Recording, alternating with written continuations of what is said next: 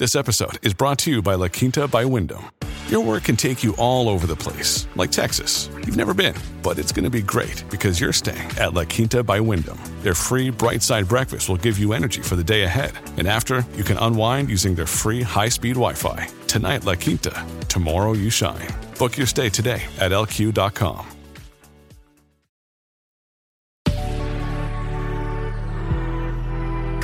risings. I'm Jackie. And I'm Brian. And this is Grateful Grains. Happy Monday. I hope everyone enjoyed their Thanksgiving holiday. Whatever version it is for you, I hope you gathered. I hope you found fulfillment in your company. And I hope you were able to experience that ever rewarding sense of gratitude. If nothing else, Thanksgiving is a fantastic day to be reminded of the importance of gratitude in our lives. I hope these past two weeks of Grateful Grain struck a chord in you and that you're finding ways to implement gratitude in your day to day life because it truly is life changing. Absolutely. And on that note, we want to share a little gratitude of our own before we get into this week's topic.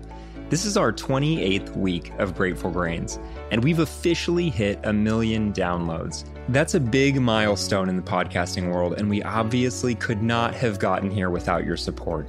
Beyond that, we're growing quickly, which means you guys are sharing and spreading the word about this little community we're building together. Right, and we just wanted to say thank you so, so, so much for that. It means the world. We are so grateful that you chose to spend this time with us whether it's every single morning or in little batch catch ups.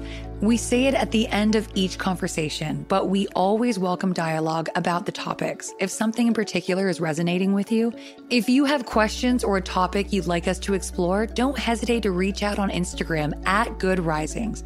We love hearing from you. Okay, so getting into the topic of the week. The week after Thanksgiving feels like the perfect time to talk about flu season. If you don't already know, let us let you in on a little secret. It's something we don't talk about much these days. But a healthy immune system is capable of beating back colds and flus long before you ever notice a symptom. And that's exactly what we're going to be talking about this week how to boost that immune system throughout flu season. Exactly. But before we dive in, we're going to spend the day today with a more general conversation on the hows and whys of this magical time of year when common viruses are suddenly supercharged. Or are they? They definitely aren't. These are the exact same bugs we have all year round. My whole life, I was under the impression that flu season happened because people got cold, and so their immune systems no longer functioned well. And that's I guess, kind of true. Isn't it ironic? The idea that cold weather suppresses our immune system is all but common knowledge. But would you believe me if I told you that it's a really underexplored concept scientifically? There's really only a handful of studies, and some of them date back to the early 1900s. But to Brian's point, Yale University found that cold weather does suppress the immune response in our nasal passages due to vascular constriction. Keep in mind, though, the immune response in our nasal passages is only the first line of defense. It's pretty crazy stuff. As I've learned, there are a lot of other reasons cold and flu season hits some people like a ton of bricks. First of all, flu viruses replicate more quickly and live longer in colder weather and in lower humidity. It's no surprise that our bodies heat up to kill it off. We also have lower levels of vitamin D because of shorter days and with the sun lower on the horizon. We're also gathering indoors more. Right, all valid, but it's still not the whole picture. Let's think about it like this. We all know those people who seem to catch every bug floating around, who get sick several times a year. And we also know people who literally never get sick, like literally, since we've known them. They have not been sick. They live in the same cities. They're subject to the same weather. They're part of the same group of friends. They go to the same gyms. They all do the same things. One gets sick, the other does not. So why? First of all, we have to level the playing field here. There are all kinds of ailments out there that will suppress your immune system, including autoimmune diseases. Let's start from the understanding that we're not struggling with anything like that. Beyond that, whether or not we're getting sick has everything to do with what Jackie calls the terrain. Exactly. It's not necessarily about the heightened presence of any given virus. It's not necessarily about being indoors more. Those things play a role, but at the end of the day, we're looking directly at our physical state at the point in time when the virus comes into contact with our body, and hopefully our immune system. We've talked about this before, but this concept was really eye opening for me. When I get sick, I used to try to retrace my interactions to pinpoint who got me sick. It's that blame game. Now I look at it differently. I look at what I've been eating, what I've been drinking. I look at sleep. I look at stress. I look at fitness. It's radical responsibility. What have I been doing to weaken my immune system? And here's the thing this is something I've been exploring for a good many years now, and I'm telling you without fail. When I fall short of taking care of myself, I get sick. And when I'm on top of my game, I can't catch a bug if I try my hardest. 100% insane. Now, let's talk about what these winter months bring besides the cold weather. Well, at the end of October, we have Halloween, and then we have Thanksgiving. Depending on what you celebrate, we move on to Hanukkah, Christmas, and Kwanzaa.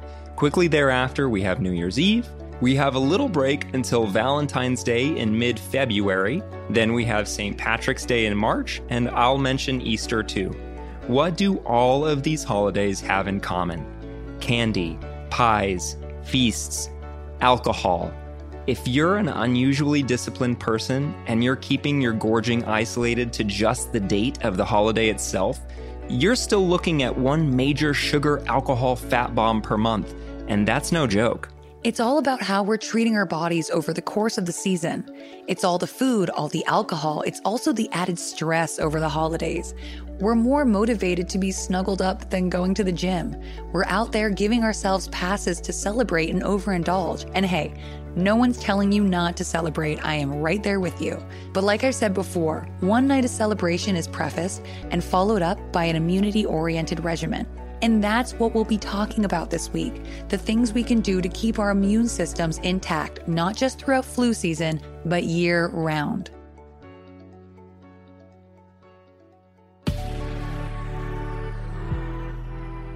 Okay, if today's topic is resonating with you, we welcome you to bring your thoughts over to our Instagram account at Good Risings. And you can find me at B McMuffin. And you can find me at Jacqueline M. Wood underscore one. If you're enjoying your time with us here on Grateful Grains, we'd love it if you drop us a good review. You know we appreciate the support. And join us again tomorrow for day two of our week talking immunity boosting. Until then, remember, a better tomorrow starts with today. Good Risings is presented by Cavalry Audio. Without the ones like you, who work tirelessly to keep things running, everything would suddenly stop. Hospitals, factories, schools, and power plants, they all depend on you. No matter the weather, emergency, or time of day, you're the ones who get it done. At Grainger, we're here for you with professional grade industrial supplies. Count on real time product availability and fast delivery. Call clickgrainger.com or just stop by. Grainger for the ones who get it done.